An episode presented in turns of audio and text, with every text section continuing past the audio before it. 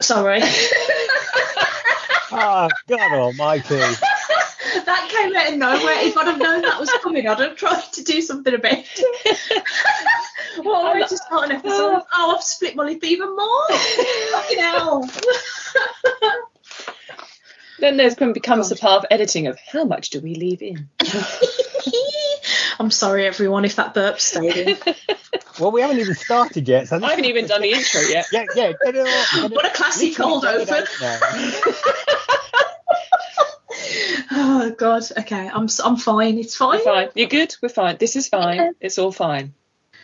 Okay, couple of seconds and then I'll do the intro.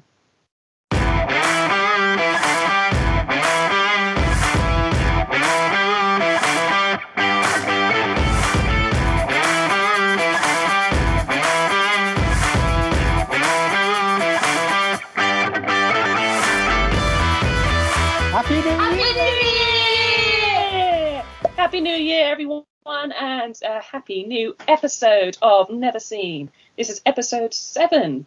We are the podcast where we watch the films missing from our filmographies, those glaring gaps in our film education, the classic or immortal movies people are shocked you've never seen. My name is Jenni, I'm your host, and joining me are my two bestest friends, my co host, the lovely Stacey, All right, Gov. and the ever lovely Lee. Hiya. Hey, it's a different one. Hey. It's, uh, you know, I need to write this stuff down. I don't know what I'm going to say. Or, all, all I think now is just don't say hello. don't say hello. It was a very similar cadence though, so I'm I'm Yeah. still not. You, you you still need to branch out from that. I feel, but Yeah, a little bit. I'll just wave next time. Yeah. that will work really well because not even we have video on to watch each other. it's a good job because I've just been sitting here with a bloody tissue on my lip, yeah. just dealing with a split lip whilst you guys keep making me piss myself laughing. Hey, that's what friends are for, I'll have you know. So, this month's movie that we all watched, Lee, it was your choice. Remind us what it was. It's uh, Planet of the Apes from 1968. A. It was a So- film. Okay, so I'll give I'll give you my introduction, my Moviedrome introduction, shall I? Excellent. I can take a drink while you do that. Go for it. Okay, lay off the whiskey, but there you go. Uh, okay, so Planet of the Apes, 1968, um, directed by Franklin J. Schaffner, uh, written by Rod Serling and Michael Wilson, based on La Planète des Singes by Pierre Boulle, um, starring Charlton Heston, Roddy McDowall, Kim Hunter, Maurice Evans, James Whitmore, and Linda Harrison. Um, this funny enough, this came. This movie was released the same day as 2001: A Space Odyssey, which is a really Ah. kind of yeah. So we have two classic science fiction films released on the same day, particularly at that time when science fiction wasn't particularly trendy Okay. So, fashionable. interrupt your intro for the memento, but this does explain why there's a scene I keep seeing from 2000, I think, Mhm. that I get confused by with Planet of the Apes. Because there's a really weird thing in 2000 where I see like it looks like a gorilla or something smashing the shit Yeah. out of a bone. Yeah, yeah. I get very confused for a moment when that happens. I'm, I mean, I haven't even watched the movie, and I'm like, am I still seeing clips from Space Odyssey or whatever? It it is quite it's quite interesting. I mean, I, I you know I've been telling you uh, for years that I want to do this podcast of my own about the science fiction films of the seventies hmm set between 1968 when 2001: A Space Odyssey and Planet of the Apes were released and Star Wars because there's a whole little weird little pocket era of science fiction movies there Yeah. but it, but it's it's very strange that you have at the end of the 60s you had these two classic movies that couldn't be more different yet both have monkeys in them Mm. it's, it's like yeah okay but um but yeah so I don't, I don't know where that comes from but yeah so anyway so Okay, continue. Yeah, sorry. Yeah. yeah. so it's it if you've never seen it and you should probably see it before you listen to this because we're going to spoil the crap out of it Mhm. um, although it has probably the most famous plot twist in cinema history, I don't even know if any people who've not seen it know. Well, I can ask you in a minute. whether you knew the plot twist before you'd seen the film. Yeah, I'm looking forward to when we get to that bit because I have thoughts. Okay, so um, you, where was I? So it came out the same year as 2001, Oh, yeah, so which I the same year as- recognise yeah, I was calling 2001. 2000. Um, based on uh, uh, the film by Pierre, uh, the book by uh, Pierre Boulle, who wrote the book of Bridge over the River Kwai, which later became a film, Bridge on the River Kwai. Um, Michael Wilson wrote both, did the screenplays for both. Now he's quite interesting in that he was blacklisted in the 50s as a communist, uh, and he was uh, he he was um, called in front of the the HUAC, the uh, Yeah. House of American Activities So was he was he one of the Hollywood Ten? so I don't know if he was one of the Hollywood Ten. I think Okay. the Hollywood Ten, quite famous Yeah, actors, if I'm thinking right. I can't oh, remember. that's true. No, Um, but it, but he was he was blacklisted anyway, and he moved to France, I think it was, and started working, uh, writing um, anonymously. Um, so, for example, he won an Oscar for his screenplay. He and another writer won that won an Oscar for the screenplay for uh, Bridge on the River Kwai, Mm. and it was credited to Pierre Boulle, although he didn't write the screenplay because they were blacklisted in uh, in the states. Mm.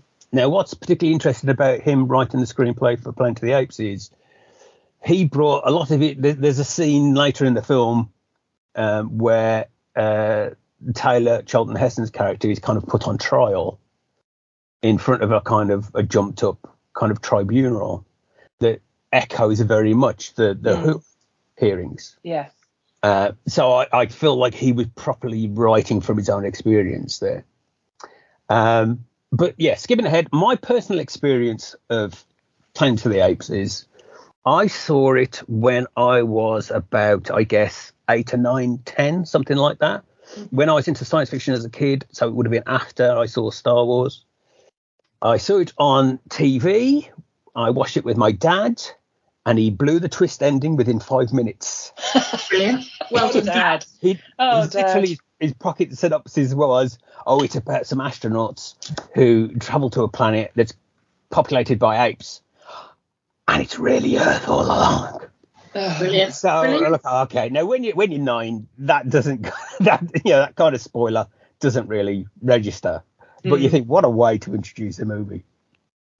So so yeah, so it's always been part of my kind of film history, my film education.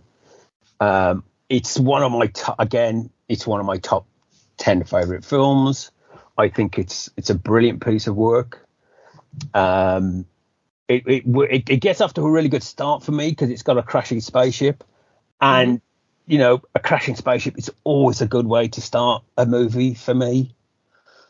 Uh, you know you can't you can't go much you can't go wrong with that. Just, just, just straight off, they were like in a really shit situation. They crashed. They got no way to get home Yeah. un- unless there happens to be like another spacecraft or the crash landing hasn't destroyed the craft and they can Yeah. fix it. So yeah, so I, I do I do like a crashing spaceship. Okay. So so let me ask you now. So neither of you had seen it, is that right? No, I hadn't seen it. Correct. Yeah. Okay. So um yeah, so so Jenni, it's your podcast, so I'll let you go first. And what's what's Well, so no, I had I'd never seen it. Um, obviously, I'd seen some of like the famous stills and stuff from it, Mhm. and I vaguely remember. I think it might have been Channel Four used to screen the TV series. Mhm. Um, I don't know on Saturday mornings or something. I never watched it because I was never really interested in it. Yeah. Um, I did find it an interesting film until it got to a point where I just got bored, It was just- okay? which was somewhere.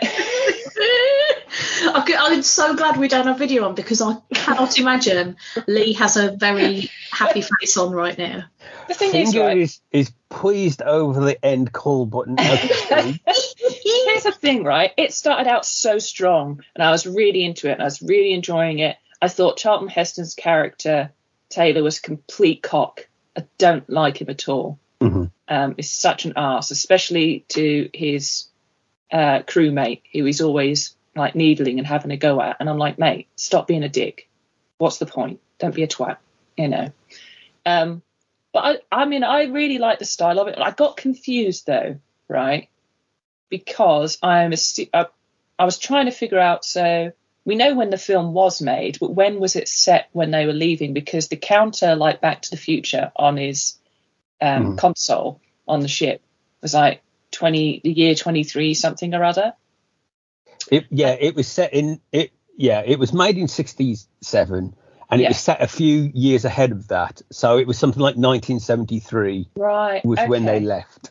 Okay. See, this is what I could not comprehend because I didn't see like, like, like a, a set date like this is today's date and we're aiming for this date. Because I, t- I thought, well, maybe the 20, year 23, blah, blah, is the year they're aiming for, you know, going several, whatever, year, 100 years ahead. Um, I did feel sorry No, they're the, not. They're not traveling through time. It's not a time machine. See, that's where I got confused again. It's, like it's they're just it's it's all through- it's yeah it's basically the it's about time dilation so where you travel at the speed of light right. Time goes slowly for you than it would at home so they've been out they've been in space for i think it was six months Yeah, yeah. and and they they said something like so many years you know whatever it was years has passed since oh, I So- did not collect to that. so they they I, they don't really explain what the mission is, but from what I can gather, the mission was they travel to an, an alien planet, an alien star. Yeah. They do mention it, I can't remember what it was, and then theoretically they come back, uh, but they're prepared. It's a four-person crew, Yeah, yeah. and and they they they plot their eventuality. If they can't get back, they'll stay there. yeah. But essentially, they're going to go and come back, and they know that it's going to be several hundred, or they think it's going to be several hundred years later.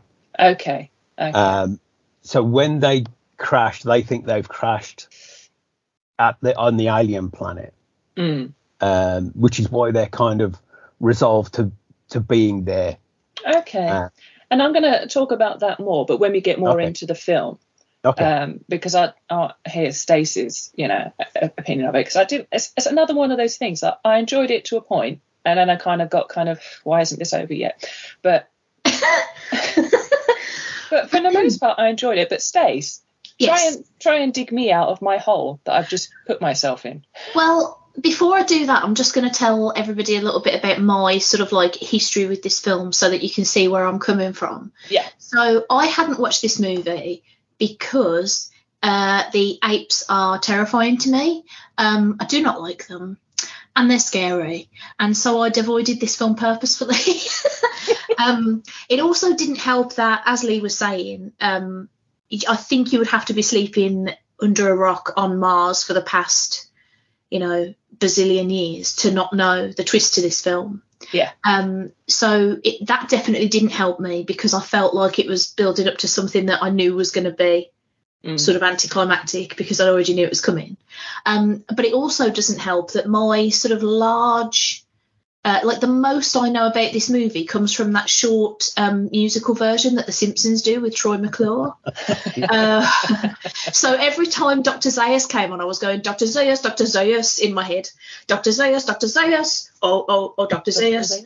Uh, yeah, it was um, driving me just a tiny bit insane. So um, I'm not going to dig you out of the hole. I thought this film was all right. I um, I won't say it's bad. I can't say it's bad because No. it's not. It's not. But I I concur that at a point it lost me. Um, I loved. Well, I say I loved. I really enjoyed the opening, although I was annoyed that they killed the woman off immediately. Me like, too. Fuck's that for? Fuck's sake. Arse honkers. Why not just shove her in a fridge? Anyway. Uh, well, why was she Well, she there was be, in the like, fridge, well, literally. well um but yeah the movie started off really well for me Mm. and then like when the apes first appear what i wasn't anticipating and it's possibly because i don't really know anything about this film was it to be mostly set in cages and then a trial like Yeah. i was anticipating like almost a war between like three you Mhm. know uh, astronauts and a bunch of fucking apes and then a lot of it is talking and i was like Yeah. oh this wasn't what i thought it was um Ha- Had either of you seen the like the Tim Burton version or any of the like the recent ones? No, So, I've got them, but I um, haven't watched them. So I saw one of them and it bored me to tears, so I didn't bother watching the rest. Okay. Um, but it didn't scare me as much as. So here's what I want to say about about the the the apes in this because I don't want to belittle the people that made the costumes and the animatronics and well, I don't think it was animatronics, it was just masks and stuff. But No, just masks. Um, yeah. like I don't want to belittle them because I think they actually did a really fucking good job. Mhm. Um, there's particularly bits with, and I can't remember the name of the character now, but you know, there's like the lady ape who's like, "Don't kill this guy. He's got sentience and that." Yeah. um, yeah. There you go. Um, her like assistant guy is often just hanging around in the background, and his whole face just like twitches like all the time. And I was like, that is amazing, but there is just something so entirely uncanny about it that just gets under my skin and makes it itch. Just so like the whole time I was just like, I don't want to look at it. Yeah. Don't want to. it's, it's interesting because they were saying because it is like masks and stuff and prosthetics, and it really did push uh, the whole art of prosthetics ahead. Mm. Um, what's quite interesting is they struggled for a long time to get it made. Uh, the producer, the producer um, Arthur P. Jacobs, who basically optioned the book before it was even published, and went to get it made, and he was shopping it round a lot of different studios, and nobody would touch it because they thought it'd be a comedy. Uh, and he was going, no, no, no, it's not, it's not a comedy. And they couldn't convince, you know, they're going, what are you going to use actual chimpanzees? Is it going to be actual talking chimpanzees? And, and stuff like that, you know, because the whole idea was it'd be, look, you know, would be comedy, goofy, you know, costumes or whatever. Mm. So they had to do a a makeup test, a short test scene uh, with the makeup to try and convince people that it wouldn't be silly. It wouldn't come Mm. across as silly. And the, the the makeup test they did was was crude compared to what they actually ended up doing, but it was kind of you know it was effective and pr- it was like a proof of um Proof it could be done, like yeah proof it could be done. yeah. So what they did, so they they, they created the, all these prote- prosthetics and stuff, um, and what the actors found was that to to act through the plastic, they had to overact. They had to you know completely just move their faces in, in extreme manners, Mm. So it would bleed through and it it'd show through the the through the prosthetics. And also they had to find that they found that they had to keep moving and twitching and stuff to keep to stop it looking like a mask Okay. if if they stopped, it just became a mask then. Yeah. Whereas you know a person will will just constantly kind of move, blink, and so on, and twitch. So you you do get that like thing where they're just constantly twitching and nodding and and, and kind of sniffing and wrinkling the nose and, and all that Mm. kind of stuff.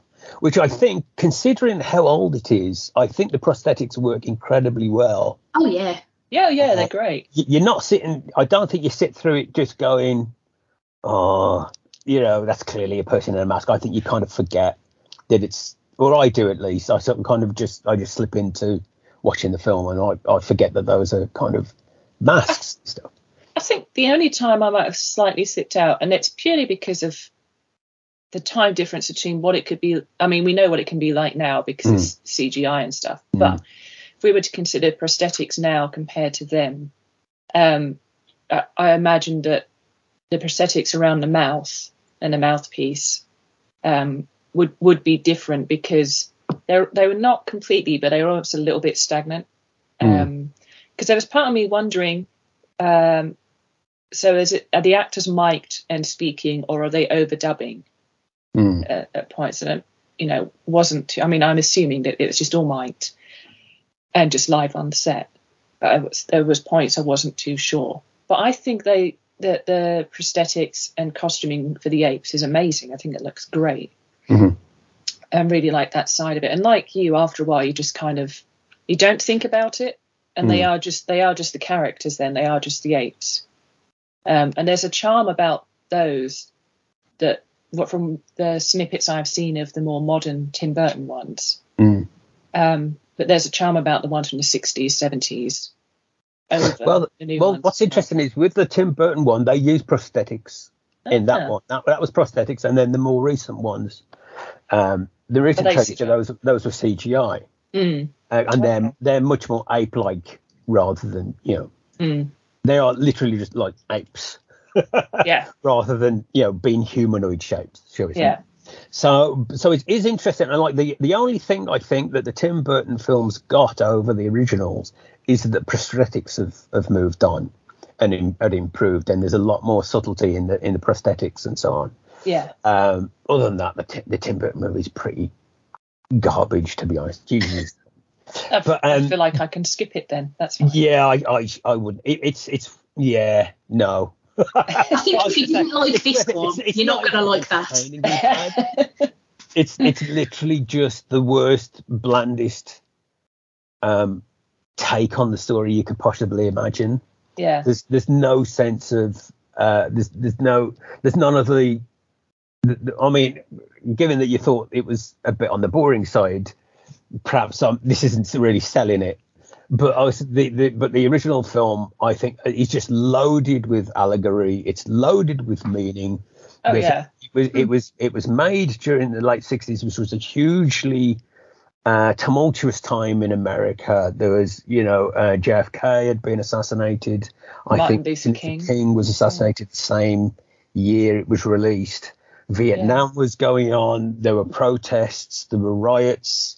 Um, there, there was a, you know, there was a lot going on, and the, and it's just loaded with allegory and meaning and subtext, and Mm. there's a, there's a lot you can un, lot to unpick about. Um, like I say, that there's like I mentioned, there's the whole like the show trial thing as vibes of of HUAC. The uh, you know, there's I actually I don't think it's in this one, but in, there's sort of like um, it might be in the second. No, I'm, I'm skipping ahead. But there's, but there's, there's there's a whole bunch of stuff like you, you can you can look at certain uh you know the race certainly comes into it Definitely religion. in, in some of the stuff Yeah. in the And corruption of power and all of that. yeah i mean it, deals with organized religion Yeah. Uh, and stuff like even just down to like animal rights and how you you know i i actually it just occurred to me you, you don't like prison movies you, you've got a thing you're you're you're prisonist you don't you Maybe. get, I, I feel like you don't like prison movies I mean, I love Shawshank Redemption. Excuse me, I love The Rock. I haven't watched that one. oh no, Jenni, put it on the list. all right, I'll note it down. Oh The God. Uh, um, yeah, sorry, so I've drifted, but yeah, so that I the reason, yeah, one of the things I like about it, and one of the things I get so much out of it, is I think it's just really, it's just really smart. I think it's interesting that you, you, your expectation was for more of an action movie, and what you got was kind of like an intellectual movie. It's a talky movie.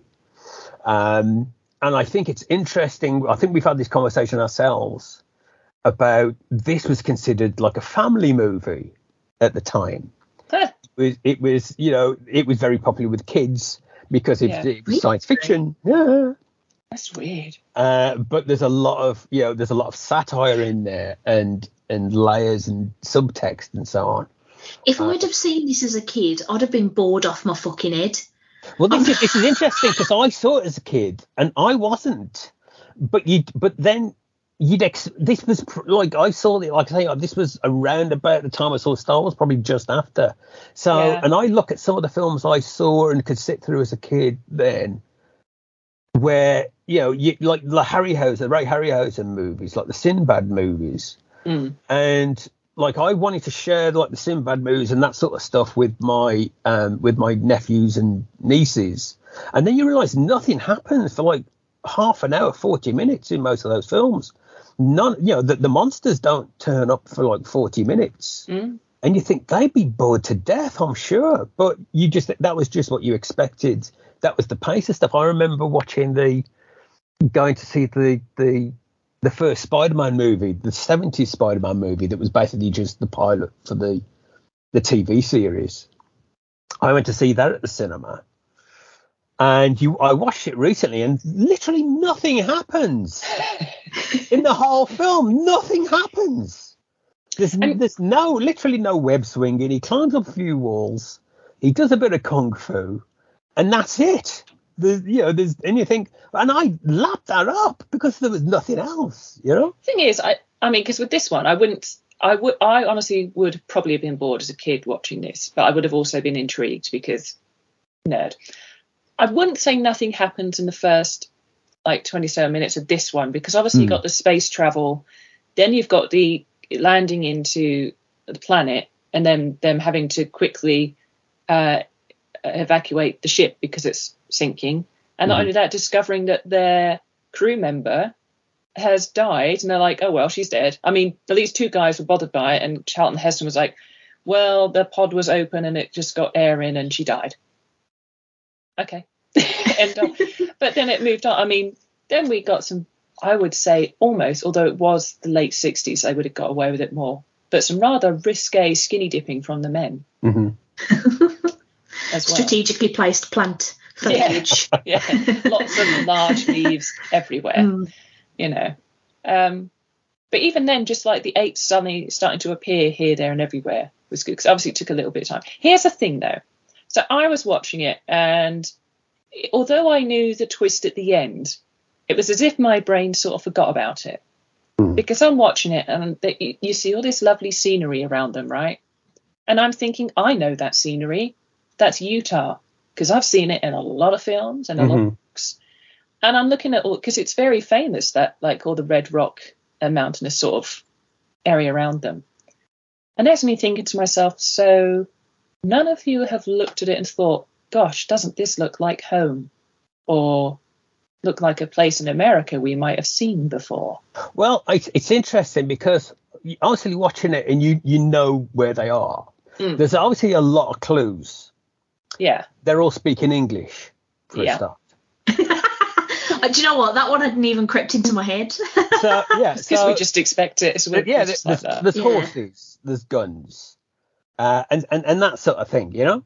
But the but also there's some lot of clever, you know, from the character point of view, they assume they're on another planet, so they're Mm. immediately talking about, oh, yeah, okay, this looks like Earth, but it's a bit desolate.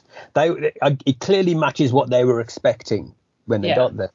They play the big joker about there not being any moon, which kind of throws Mm. people off, uh, and then don't explain why there's no moon after.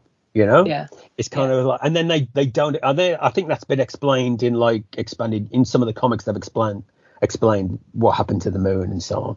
Okay. But that's that's a, that's that's quite crafty to just go, oh well, there's no moon, Mm. and obviously they they're also quite crafty in that uh, when when you see them walking through the the desert at the start, and night falls, they they don't get to see the night sky proper. There's all like uh, light shows going on, like aurora borealis type stuff Mm. going on, and lightning flashes, which means they can't see the constellations. And being astronauts, they they would immediately recognise where they are. That this, Mm. you know, these that these are home constellations. So there's a lot of crafty stuff done on to t- kind of fudge the. Um, but I think basically, if you're, I, you know, it'd be interesting to show it to somebody who doesn't know the twist. I'd like to see somebody who doesn't know the twist to watch it Yeah. see Yeah. how powerful that is because it is lit- they stick the final shot with the the Empire State Building on the DVD cover and like it's in like oh, the sake. the thumbnails and stuff like that for on the on digital thumbnails and that you think you you know hell's bells Just show Lady Liberty and give it all away. yeah just Yeah. literally just give it all away you literally got the final shot with Charlton Heston like on the beach in front of the Statue of Liberty and go Mm. Planet Apes, you- wow, just just don't even bother. So um, so yeah, so it's quite. I I it, it, I would like to see just how well that kind of works, and it's interesting that the the plot twist was part of uh, was Rod Serling's idea. Who, Rod Mm. Serling, who created the Twilight Zone and the Night Gallery, known for these short stories with the twist endings Okay. and he kind of lifted the, the surprise, the twist ending from this from an episode of, of the Twilight Zone, Mm. and it's quite good that he gets away with it because it's su- sufficiently different um, to, to to feel unique, but it's essentially like a, a plot twist from an episode of the Twilight Zone that he did. But um, but the most most of the script, his version of the because he wrote he was hired quite early on, Mm. and he worked on it for about a year and did about thirty drafts. They say uh, adapting the novel because the novel is quite different from the finished film.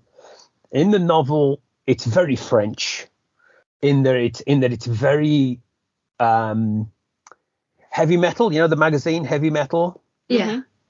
Which is very arty. You know, it's sci-fi, but there's lots of you know nudity and violence, and it's very arty and, it, and that kind of stuff.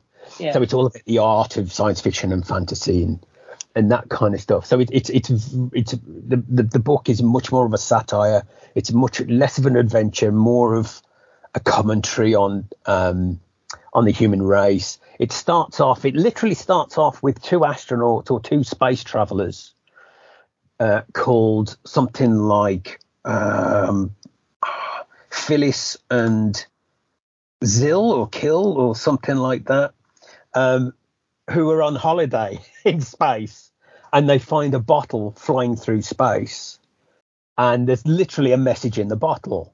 And the message, you know, the rolled up piece of paper there is the story of Taylor, essentially, although he's called Ulysses, and how he went from Earth and went to this alien planet and found out that you know apes ruled this planet. And then in the book, it's not Earth; it's an alien. It's another alien planet that he goes to, and then he eventually escapes with Nova and their child, and he goes back to Earth. Um, and when he gets back to Earth, he discovers, you know, centuries later that apes have taken over Earth Okay. which is so and it's like what and then it's like shock horror twist and then it cuts to phyllis and her husband in space having read this document and go well that's that's wild that's crazy and then you find out that they're chimpanzees and it's almost like it's saying like you know apes are literally the dominant Mm. uh, species in the universe. But but in the in the obviously in the film, the kind of the revelation is at the end that the human race, you know, um, basically bomb themselves into extinction or bomb bombed themselves back to the Stone Age. Uh, in the sequels, you kind of the, the history of how the, the apes come to power is is played out and ex, and explained. okay. Uh, um, but in the in the book, I think it's quite interesting that you you find out in the history of this alien world that was populated by humans that they kept apes as kind of pets, stroke servants, Mhm. and eventually the human race got lazier and lazier, and the and what happened was there was kind of like a bloodless coup where the apes basically just one day just kicked the humans out of their chairs, sat in the chairs, and made the humans fetch and carry. Mm. And then the humans were just so kind of sloth like at that point and lazy, and they just went along with it, which was like a, just an absolute, you know, a, a terrific kind of thing to put in a book, but wouldn't work terribly well on screen um, as a, as a an adventure story. But it's but I, I, but it is quite. Um, but yeah, so when when they came to to adapt the the book for the for the movie, they had to change it quite a lot. Um, for example, in in the book as well, the uh, the ape kind of civilization is very modern. There's cars and buildings and helicopters and Okay. shops and all that kind of stuff. Whereas when they were writing the script, they thought this was because it's actually a very small, a very low budget movie. I was going to ask that if it was low budget or not because I wasn't sure looking Yeah. at it. I mean, that you know, kind of like big budget sci-fi movies didn't really exist. Mm. I mean, when until Star Wars came out, Yeah. well, rather really until after Star Wars came out, because Yeah, Star Wars, Star Wars out- wasn't yeah, Star Wars wasn't a particularly huge big budget, was it? budget. No, it just looked Yeah. big, though it wasn't that you know that huge. But um, but yeah, so that, so to try and trim the budget down, they said, okay, well, if we make it, what if we go the other way and make it a primitive society instead of a modern society? So that's where they got all the kind of like those kind of cavey buildings and Mm. and that kind of stuff, and the horses and um and the cornfields and and all that kind of thing. But I think it's a really strong image to have the, the kind of the apes in like the black leather with the guns Mm. riding on the horses. That that that scene where that you first see them in the and they're thrashing through the corn to Yeah. like to scare the, the, the humans out and, and that kind of thing. I don't think it's a really kind of strong image. I think I still think that's quite a, a, a really good shock moment, even though it's called Planet of the Apes. So I if know. you go in it, you know it's going to be apes. Um, I, th- I still think that's like a really strong image where Mm. you know they, they kind of they, they withhold. It's it's just nice bit of filmmaking to withhold the reveal. Mm.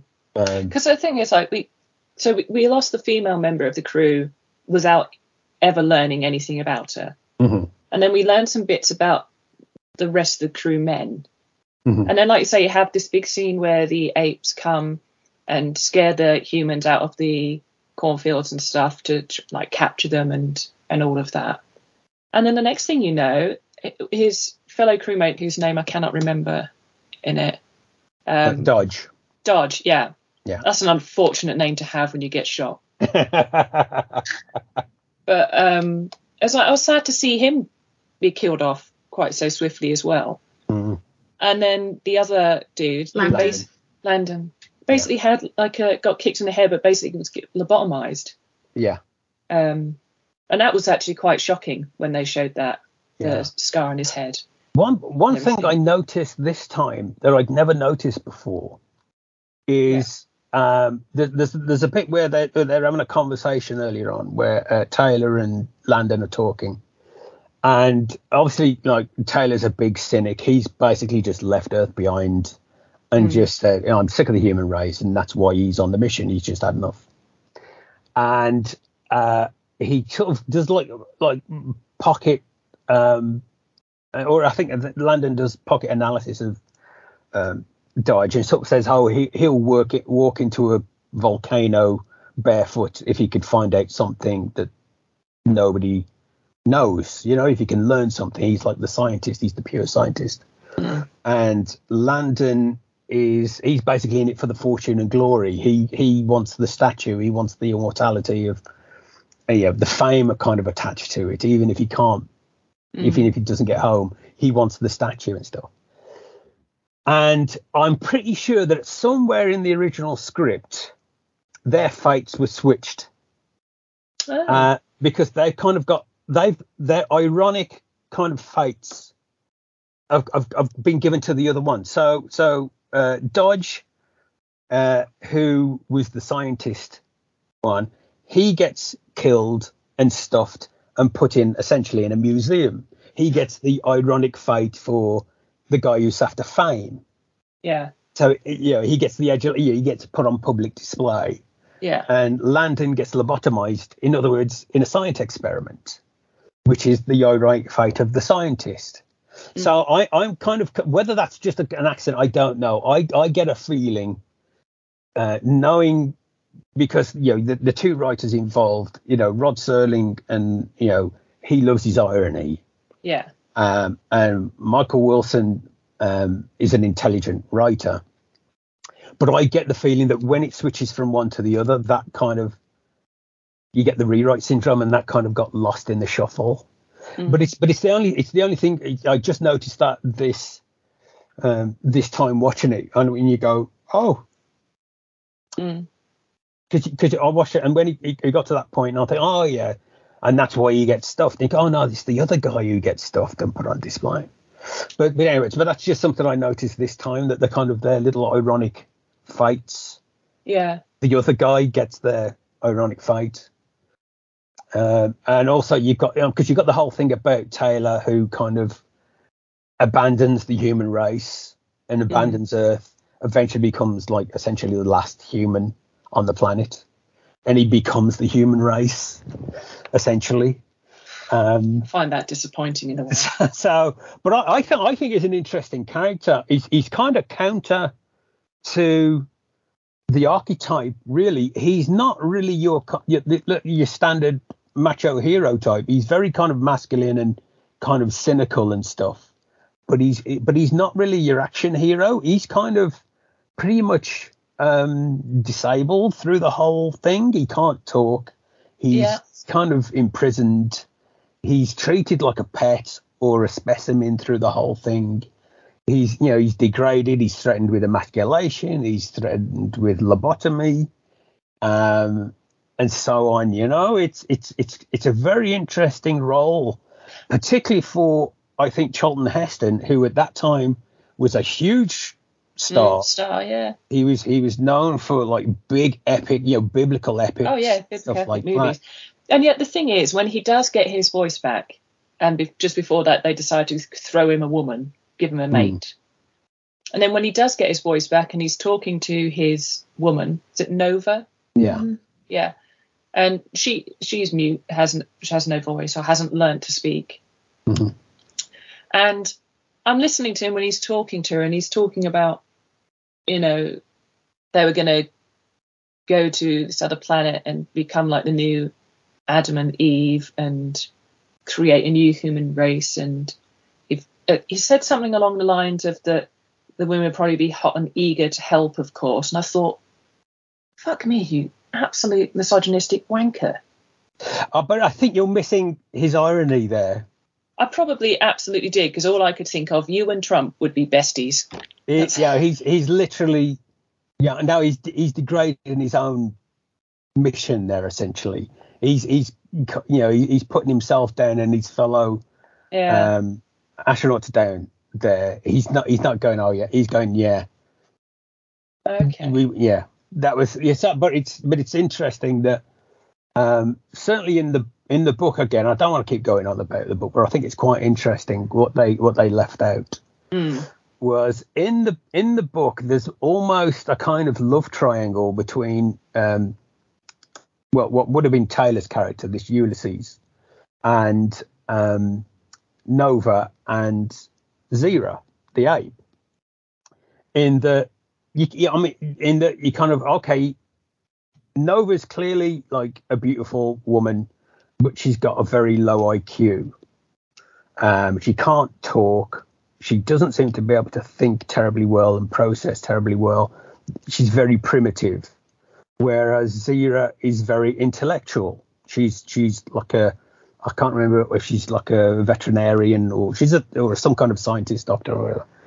Um, so he, he he can talk to Zira and and that, but she's and he's kind of basically again it's it's a very French kind of subplot in that he's Mm. caught between kind of bestiality with with a love affair with Zira and essentially like paedophilia with um, Nova because she's like a child.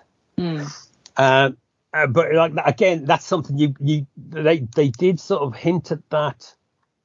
Uh, I think in an early draft they were talking about they were, at, at the end they were going to find out that um, Nova was pregnant in the film, and that Yeah. got abandoned. In that they, you know they thought well that that might not go down too well with the like the Bible Belt in America Mhm. and, and stuff like that. Yeah. Uh, but it's but I feel like, sorry, I feel like the whole film wouldn't go down particularly well with the Bible Belt in America because it's very questioning of religion. it's very. oh oh yeah yeah yeah. Like, it's yeah, sorry, Yeah. no, So- well, I was. It's just it's it, that, that was the thing that struck me the most about the film was that it, it felt to me like it was because I feel like from what I said at the start that it sounds like that I only enjoy movies that are like pew pew pew and I don't like when things are smart. That's not true. That's not true. I love I love me some smart movies. Um, I think the problem with this for me was that I don't much care about that as an angle, like the religion thing as an angle, Mm. and that's where it lost me. Um, so yeah, it, it intrigues me that they were thinking of taking things out for fear of upsetting religious folk. yeah, it's it's quite strange, but it's it's interesting when you see, um, I think it's Richard Zanuck who was who was head of 20th Century Fox at the time. When you see uh, there's there's on the DVD there's a nice big making of documentary called Behind the Planet of the Apes. And you got him going about, oh well, no, we weren't trying to make anything intellectual or political. We were just making an adventure movie. And then since then, lots of people have kind of like overlaid a lot of meaning and subtext that wasn't there. And then you cut to like the right, the writer and the uh, and one of the producers going, "Oh, we were definitely making a political movie, but it was 1968, and th- the country wasn't in the mood for a political movie. If we'd have made like an overtly political movie, nobody would have gone and seen it.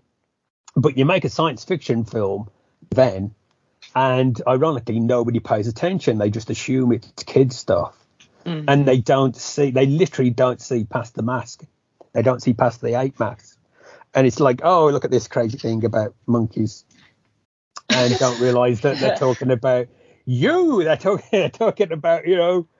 So there is so much in this. Even I think even if we were alive at the time this was out, you know, to be aware and be old enough to be aware of everything that was going on, Hmm. You couldn't not see what they were saying Hmm. and what they were doing. I mean, when you- it comes you- like to religion stuff, like when when the three astronauts before they were attacked were walking through and looking around, they saw uh, the bodies strapped to the crosses. Yeah, like the scarecrows. It's, yeah, yeah, Yeah. And it's like, yeah, okay, huge religious thing. And then you have later in the in the um, the court case, um, I'll say that um, it's a, there's a better word for it, but for the you know when they're in they're in court, yeah, the trial. basically the trial. Thank you. When they're in trial, and like we've we said touched on a little bit earlier, that they're shouting out scripture, and Yeah. they're basically. But it's not Christian scripture. So the Bible Belt wouldn't would see that as criticizing another religion. No, it's not, and yet it's so close to Christian. Oh yeah, but it is, well. but it's not. it? So it's okay. yeah yeah so there's yeah there's just there's so much there and i've i've read very little about the film and making of but i know that there's been lots written and said about it Mm. and disagreed on and there was a bit of an uproar that they missed uh, they missed the mark on some things and what they were trying to do they didn't quite accomplish and a bit clumsy Mhm. and things like that but yeah there's there's so so much like you said with the trial and um HUAC and all of that that was going Yeah. on you can yeah, you can see where he's drawn on his own experiences.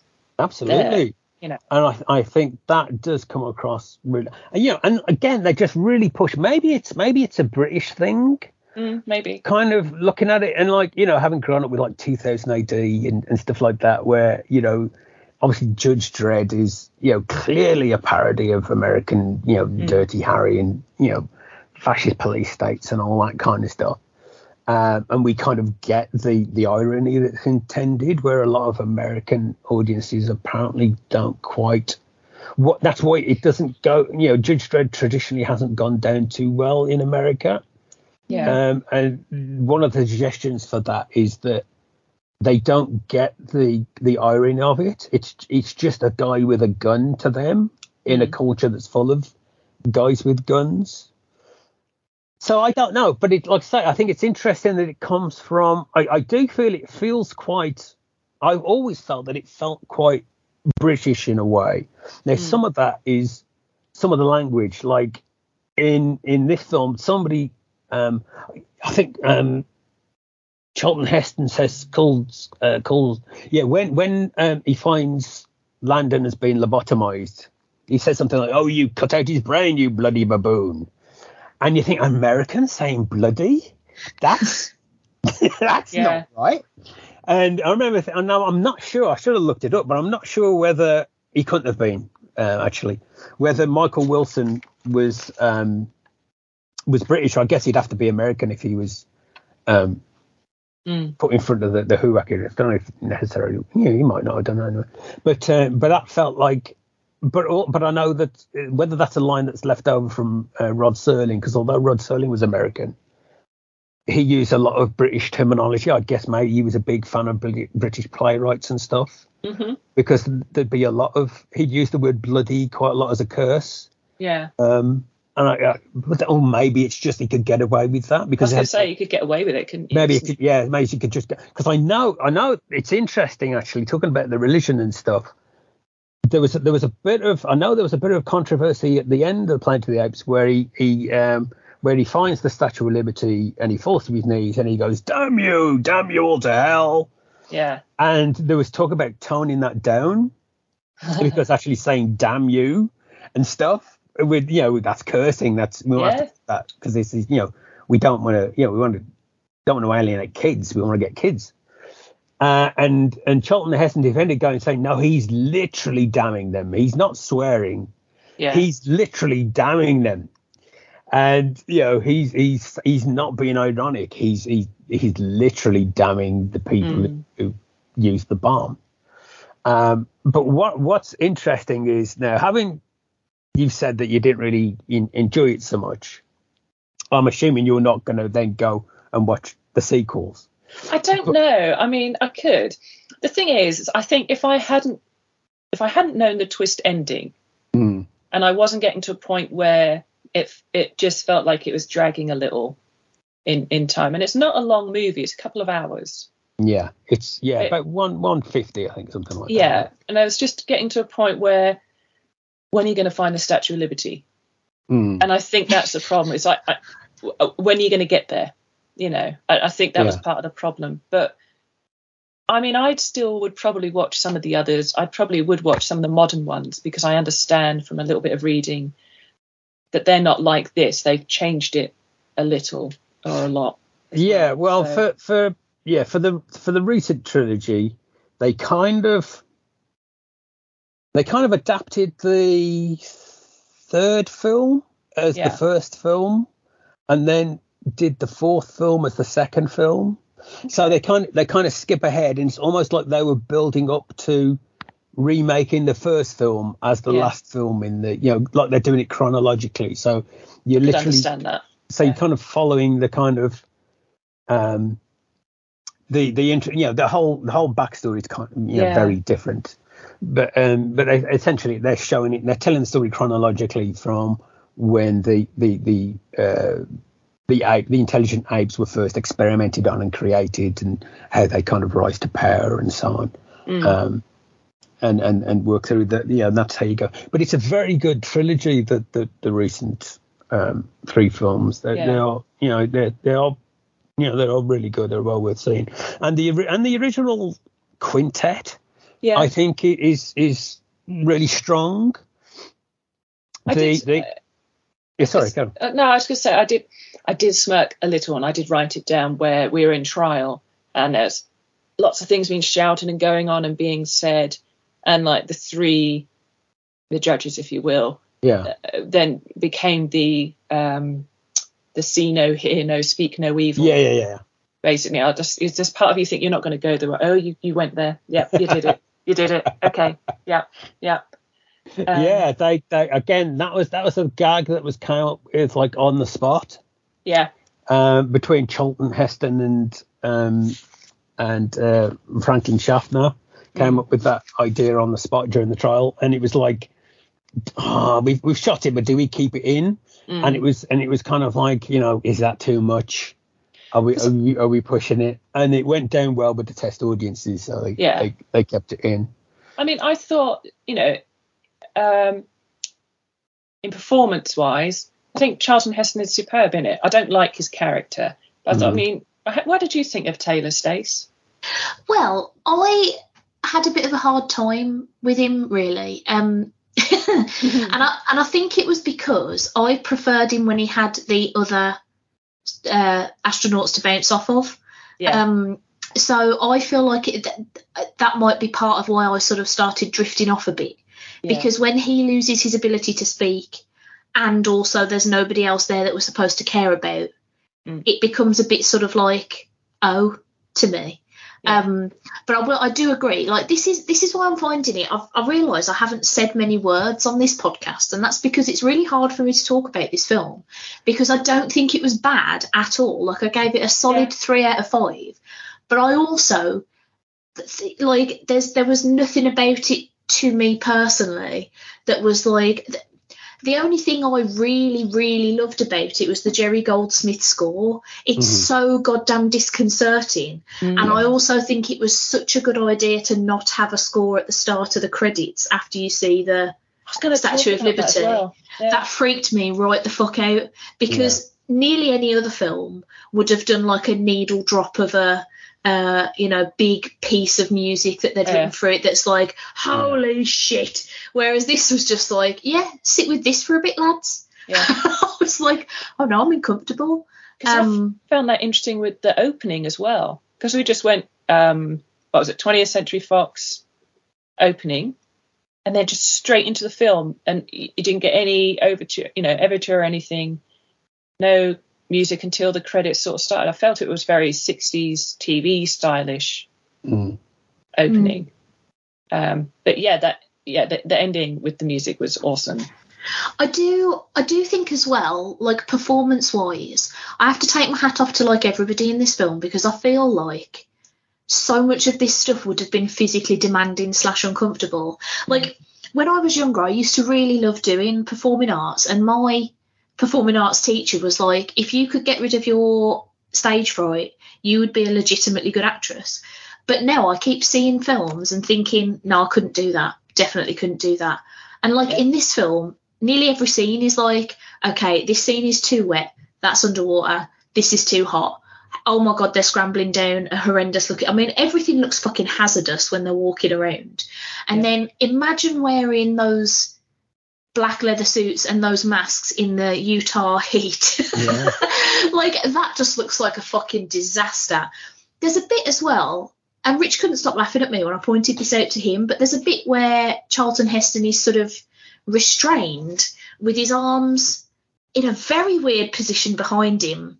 Mm. So they're tied sort of up but also out. And it just looks like the most uncomfortable thing I've ever seen. And I couldn't help sitting there thinking, somebody let him out. Like so, somebody, somebody put his arms down, give him a give him a muscle massage. I hate this, and it it was genuinely distracting to me in the scene because I just kept thinking about how awful it must have been to be in filming that it. position. Yeah. Yeah. Yeah, yeah. I mean, he has said that it was the hardest, physically the most hardest Mm. film he's he's made because he was See it, yeah. barefoot through it. He was wearing a Mm. loincloth through most of it.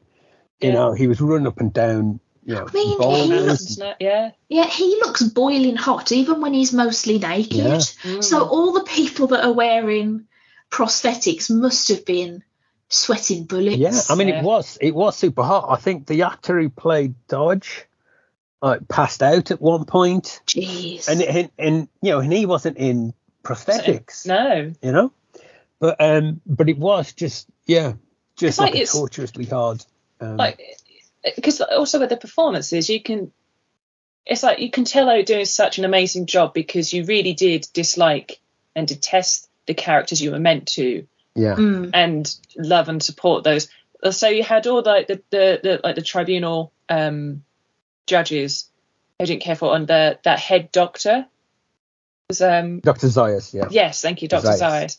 and you're just like yeah you're an ass aren't you you're right Yeah. um, and the, the the the ape that was the friend of um, the female doctor, whose name escapes me again.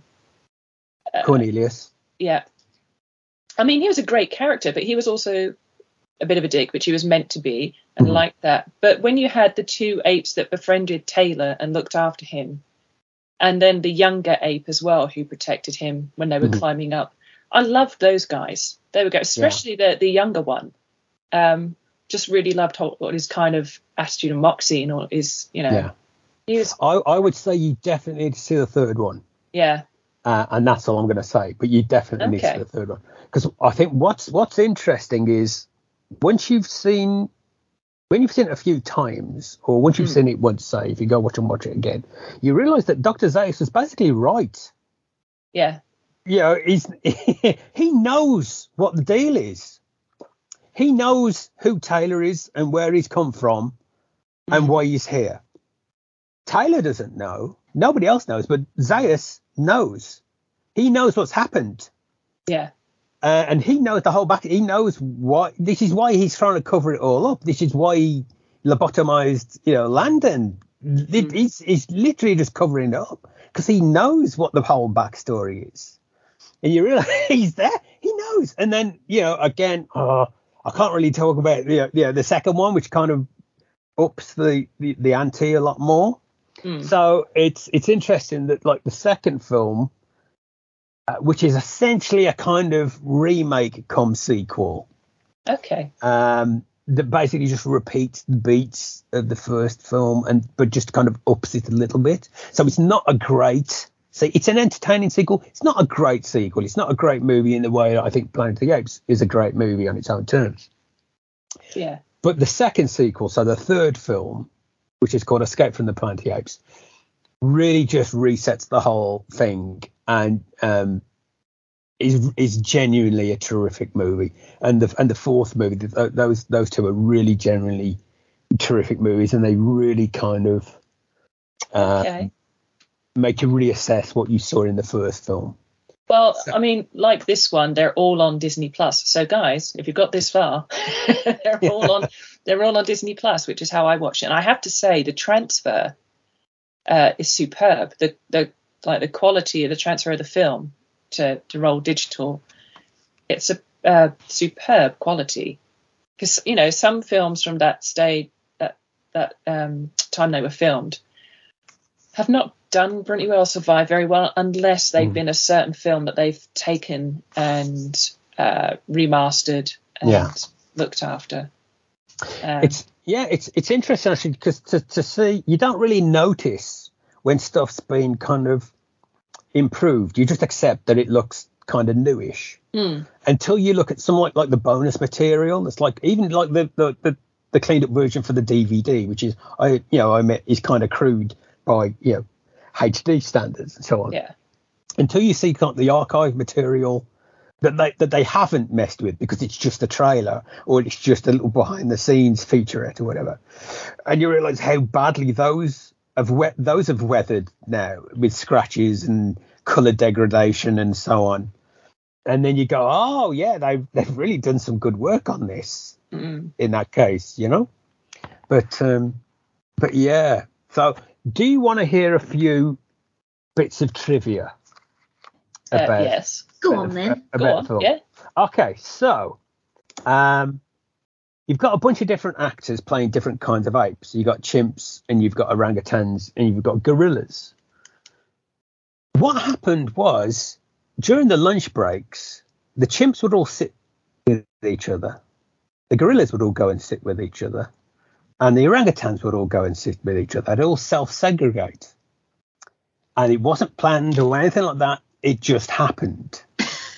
So, what you know, I don't know what that says about human nature, but it, it's certainly quite interesting that you know everybody went off and even though they're all just in makeup, they all went off and did their own thing.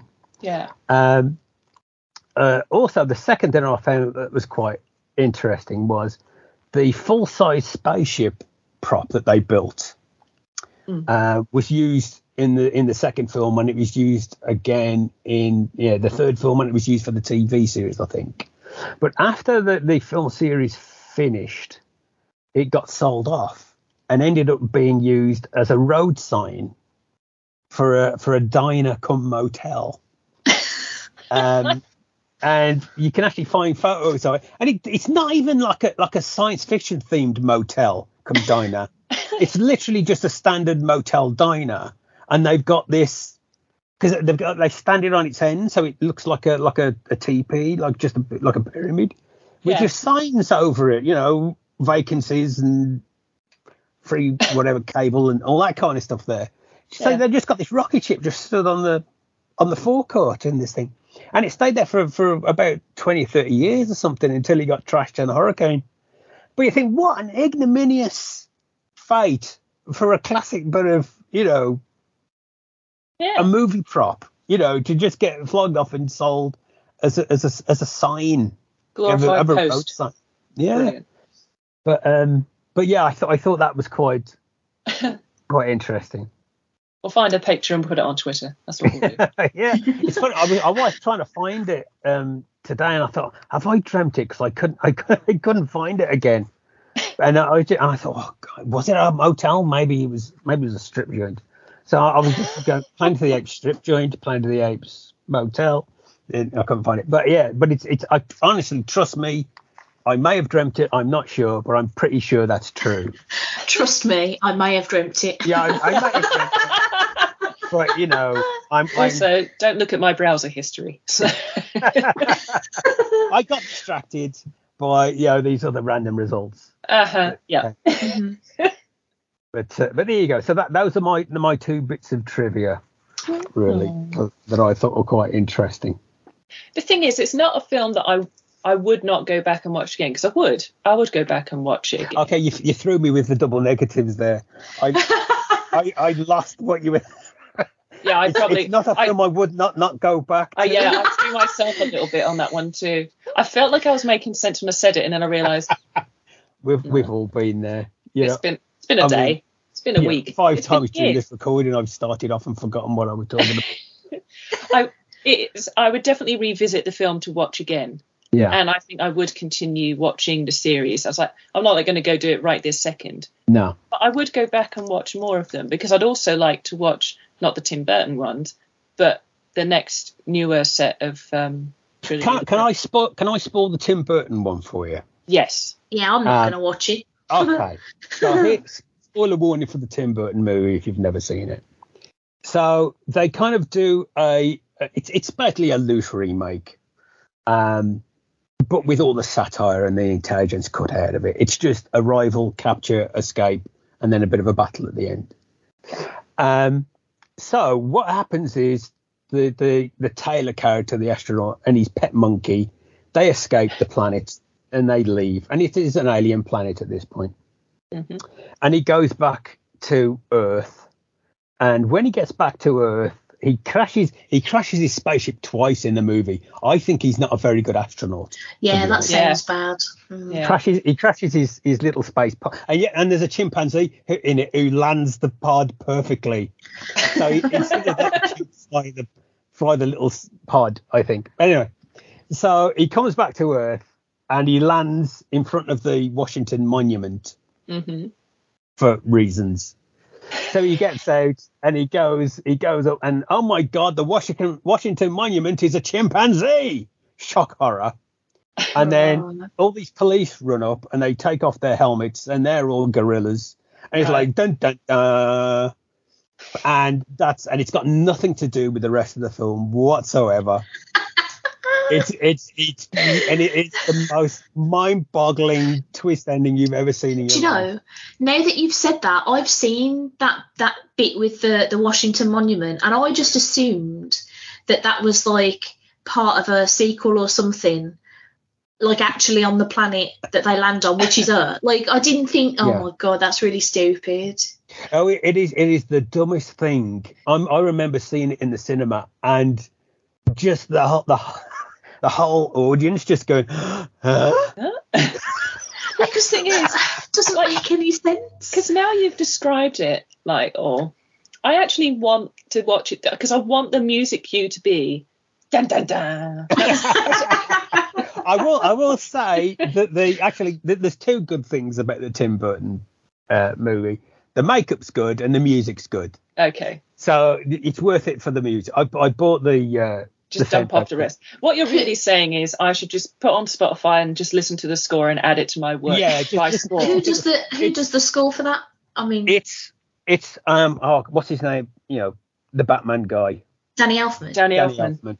That makes sense because they and it collaborate go, a lot. you will never guess it goes bum bum bum bum bum bum you know which is unusual for Danny Elfman but Mm. anyway Yeah, sorry it's that's, very different. Yeah, yeah.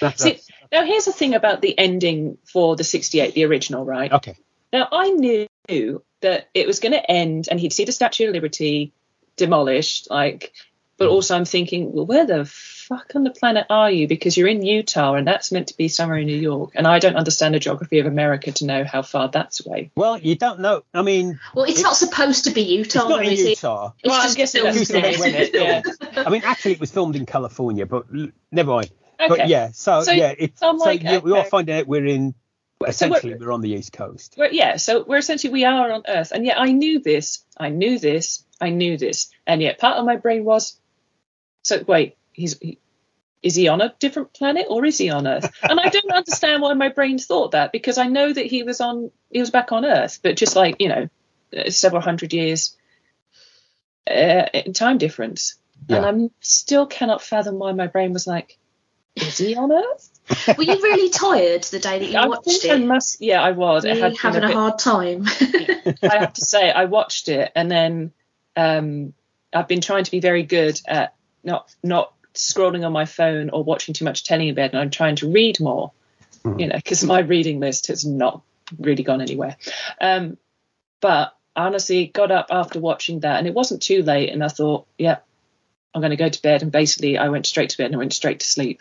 I was that tired, but you know, things in life have been happening to cause me to be a little bit tired recently. Yeah, yeah. so it's not too surprising. But hey, uh, even though it's coming out much later and it won't matter when this gets released, I got tomorrow off. So yay me.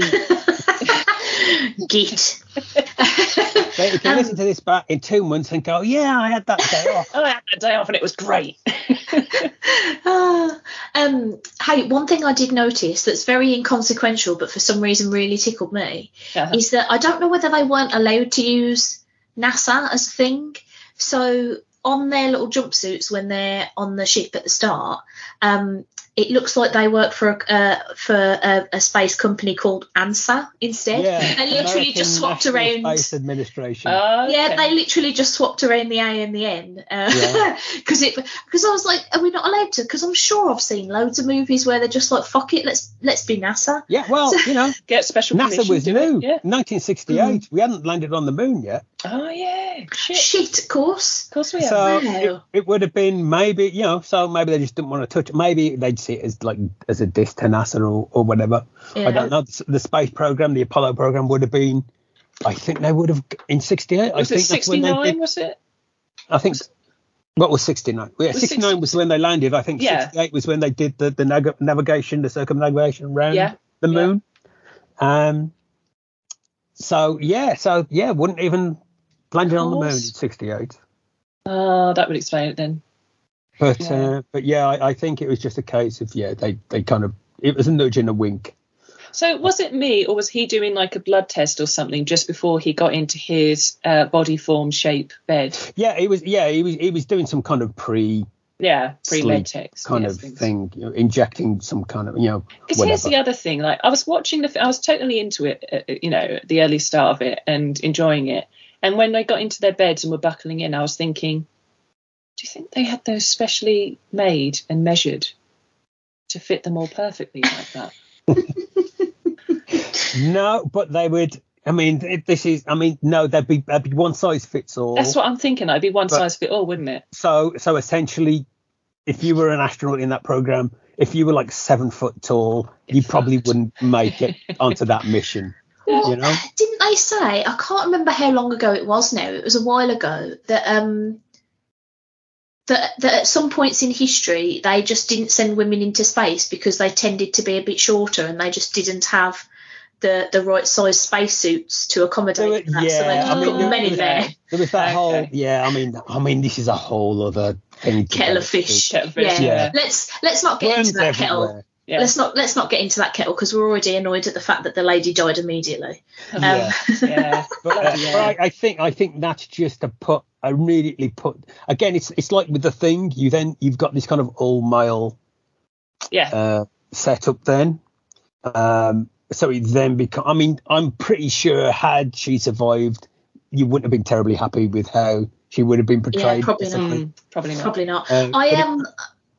Well, I I was saying to Rich, I was actually quite surprised that it wasn't as testosterone as I was expecting. Mm. Mm. Because once they'd offed the woman, I thought, oh, this is going to be fucking macho city, but but because it's so largely about the female doctor, Yeah. uh, ape. Yeah. Yeah. Yes. Why do I? Why does her name just keep falling right the fuck out of my head? because Mine it's too. not a name, probably. It's Yeah. it's- No, but you No. think that would make it stick even more. Yeah. It's not like her name's just like the most boring generic name. It's like weird. Why can't I I mean, remember? She, but she was also a really clue good that they're on character. Earth. Cornelius. You know, yeah. Yeah, yeah. possibly. Yeah. But she, but she was a good character as well. The oh, she's Yeah. she's yeah. really great. Yeah. Uh, played by Kim Hunter, who was in Vertigo, amongst other things. I've not seen that. Not seen So, that. oh, for fuck's sake. this, this is. I, I've gone through this whole episode not swearing, and then we this, said- this is why this. Every time we record, I promise you, listeners, we do not rehearse this so that they can come up with some. We've not seen this just to piss me off. Honest.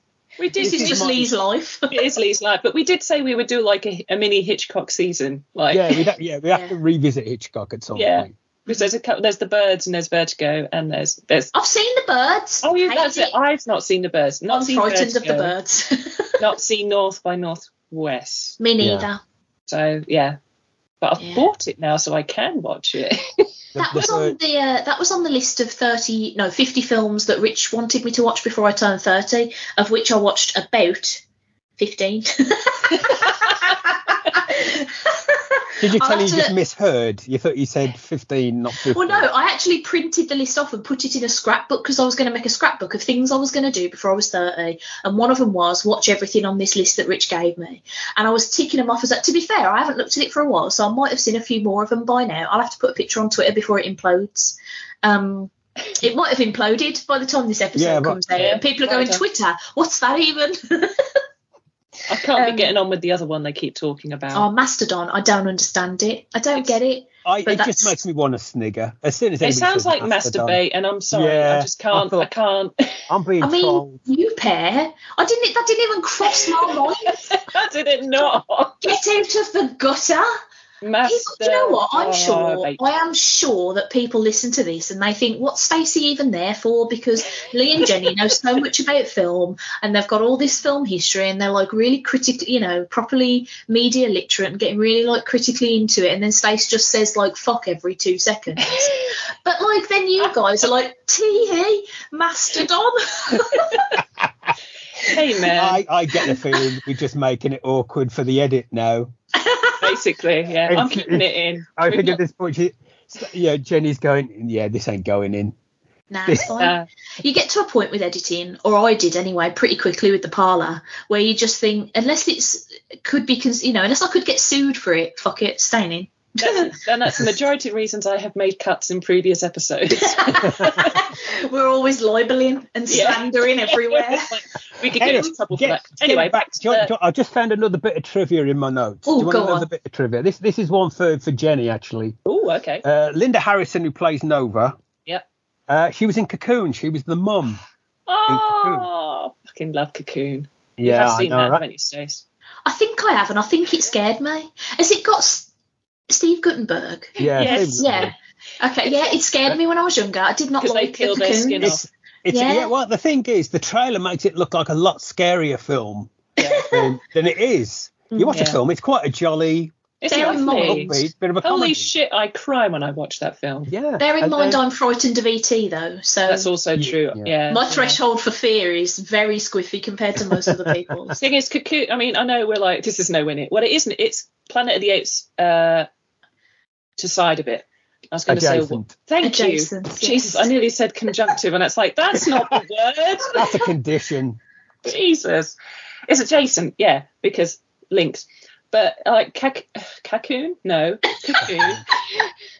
Well, to be fair, cocoon. if you're talking about, you know, Freudian slips, ain't much better than cocoon, really.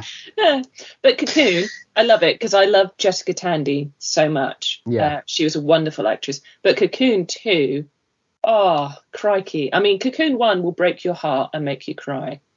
But Cocoon 2 will just shatter you completely. I, I, I barely remember Cocoon 2, to be honest. I don't think I've seen it. I didn't. did. I don't think I knew it existed. It's not one we need to add to our list, don't worry. It's not that big a film. But they basically come back and then, Yeah. you know, stuff happens. But, ah, uh, but this actually, and the score of Cocoon, oh, uh, I think it was I mean, we James watched, we watched Cocoon not so long ago, didn't we? I say not That's so long it, ago. we Probably did, last year, wasn't it? It, pr- it might have been. Probably one did- of our lockdown movies. It was, yeah. It was lovely. We, we good times. But, okay, one last Anyway, bit so of Planet of the trivia Apes, yeah, go on then. before you wrap up. Um, where, oh, where, where's me note? It's gone. It's gone. Oh yeah, the makeup guy, John Chambers, who designed all the the ape makeups and prosthetics. He he worked on the monsters and the Outer Limits and Lost in Space. And trivia alert, he designed Spock's ears for Star Trek. Oh, cool. so there you go. Ah, you got to get a bit of Trek in there somewhere. There you go. Yeah. So I think I think I'm all out of trivia now. Because I have to say, I loved their spaceship. Like the interiors Yeah. of the spaceship was really cool. It was very 60s, and I loved it, and I was there for it. I was kind of sad that it sank. Yeah, it's yeah, it's it's, it's a nice old design. What's interesting is again, mild spoiler for the sequels, is I saw that you know you see like the arrowheads sort of sticking out the water. I always assumed there was a lot more spaceship behind the back of that. Mm. Uh, and then in the second one, you see there's a, there's a second crash, and you've got the same bit, the same arrowhead, and then Right. there's like ashes in the shape of a the rest of the s- spaceship kind of Okay. thing. Um, but I think since then they just decided, nah, that's the whole that's the whole spaceship. Okay, think so we- I I have a question about the spaceship then in in, Okay. in film one and film two. Is it the same one? It's well, like I say, with the second, is is a slight spoiler. In the, I'm giving you the plot synopsis of the second film. That's okay. Is in in the second film we follow a second mission that was sent. Uh, okay, now it makes to- more sense. yeah, to to to investigate what happened. Do you know what? to- These guys need NASA because these guys are dreadful fucking pilots if all they do is crash. well, to be fair, the time. they're not landing where they th- they're several billion miles away from where they thought they were landing. But surely, So- come on, you just you find land and you land. You, you don't crash. Well, here's again, sorry, spoiler, because like the the whole thing about I, I was reading up today, and there's something I didn't realise. There's a whole kind of reason, you know, the whole backstory. I think, I guess, either unofficially, whether it's through, you know, there's been a few novels, spin-offs, and stuff like that, or whether it's Yeah. just fan, fan theories. I don't know. But they were saying there's there's an element of time travel in one of the later films Hmm. and they were saying it's actually oh, it's, it's it's a bit of time travel stuff, timey wimey stuff.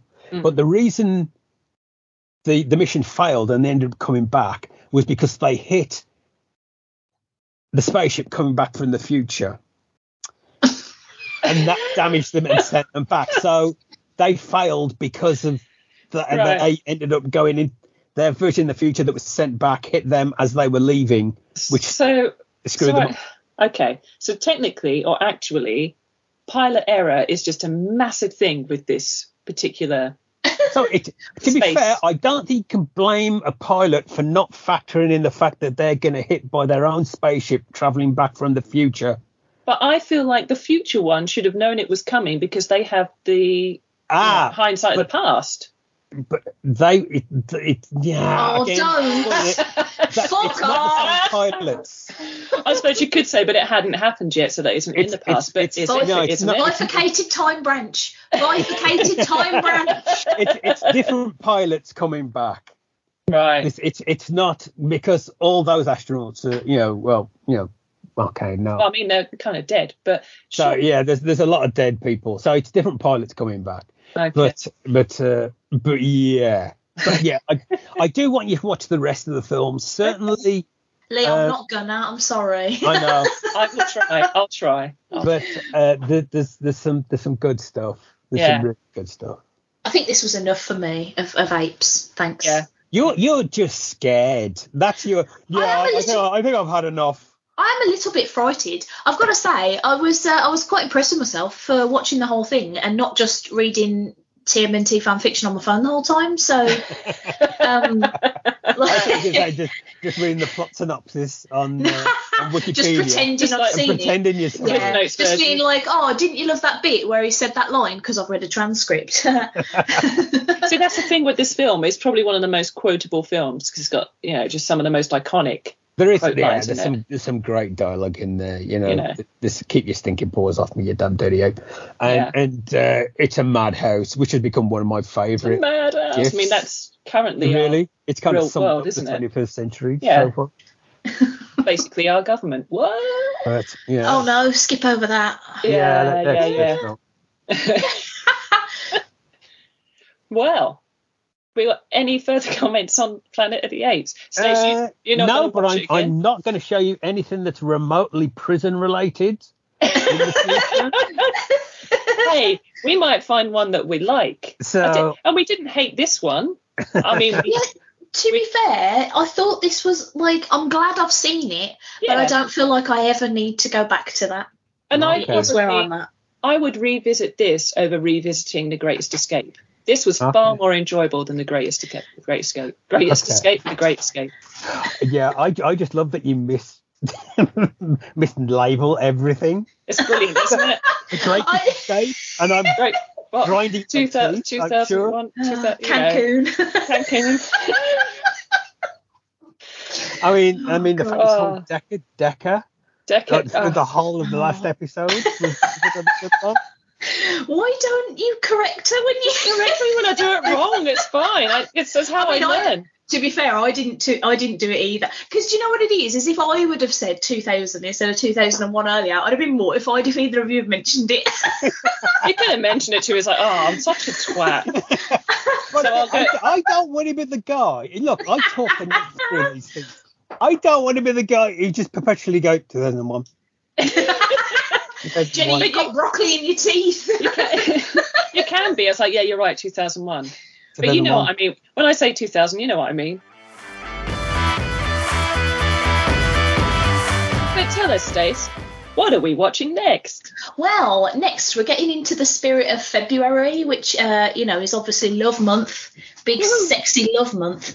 Uh, so I'm going to force you to watch one of the very few romance movies that I actually enjoy, which is 1995's Richard Linklater's Before Sunrise, and I am so looking forward to making you watch this because I've got no clue what either of you like in terms of romance movies. If you like them at all, so I feel, I feel like this is going to be a re gamble. See, I do. I like a romance movie. I love a Nora Ephron, you know, Mm. romance. I've never seen this one. I've heard this the title, never seen. So I might have to look at the trailer later. No, don't ruin it for yourself. Oh, okay, cool. Go in totally blind. Yeah, I'll, I'll yeah I'll be going in completely blind for it. Brilliant. I've I've heard of it, but that's about it. Yeah, yeah. But I do. I do like a romance movie. I mean, I mean, you're all right with them, aren't you, Lee? Yeah, yeah. Yeah. See, Yeah, this it is this is why I'm worried because I don't really. So I feel like, what's this movie? How is this movie so different that I like it? It's going to make I mean, everyone it, else it depends. hate it. You know, if it's if it's a rom com, I want the com as well as the rom. You yes. know. Yeah. Yeah. Yeah. So we'll wait and see if it's you know if the drama works and, and the characters work and all that's fine. So we'll see. Yeah. So I'm, I'm kind of open to open to romance. This is this is just gone off. It's just Gone a bit off piece, doesn't off it? the rails. Yeah. Look forward to that though, folks. I don't know where it's streaming, but uh, have a look on Just Watch, see where it is near you, or buy it. I I don't Yeah. know. Just do whatever. Just watch it. It's good. I like it. Well, that would Don't be. spoilers. but people know I like it because I oh, bloody Oh, yeah, picked that's it a- that's a good That's actually true. Yeah, yeah. So, so thank you for joining us on this just mad, mad. What's the quote, Lee? Madhouse. It's Madhouse. a madhouse. That's exactly what this episode was. So thank you for joining us for this month's episode of Never Seen. I've been your host, Jenni, with my ever loving best friends who put up with so much shit, the lovely Stacey Bye, everybody. I love you. and the lovely Lee. Bye bye. I don't love you. I mean, wow. wow, that's Harsh. I don't, you know I, don't- I don't know them. Well, actually, to be fair, we, we know do. we do. We know Three, three of the one. listeners of this podcast are us, so you better fucking love us. And like, two. I don't listen to it. I feel I've like got, other, I've got better things to do. I think, oh, fuck you then. Oh, yeah. Suddenly, the love is leaving the room. It's, it's, it's all going to be sour. All right. So until next month, when we will be watching and discussing Before Sunrise. See, got the title right. well done. So it's a goodbye from me and a goodbye from them. Ta-ra. Bye.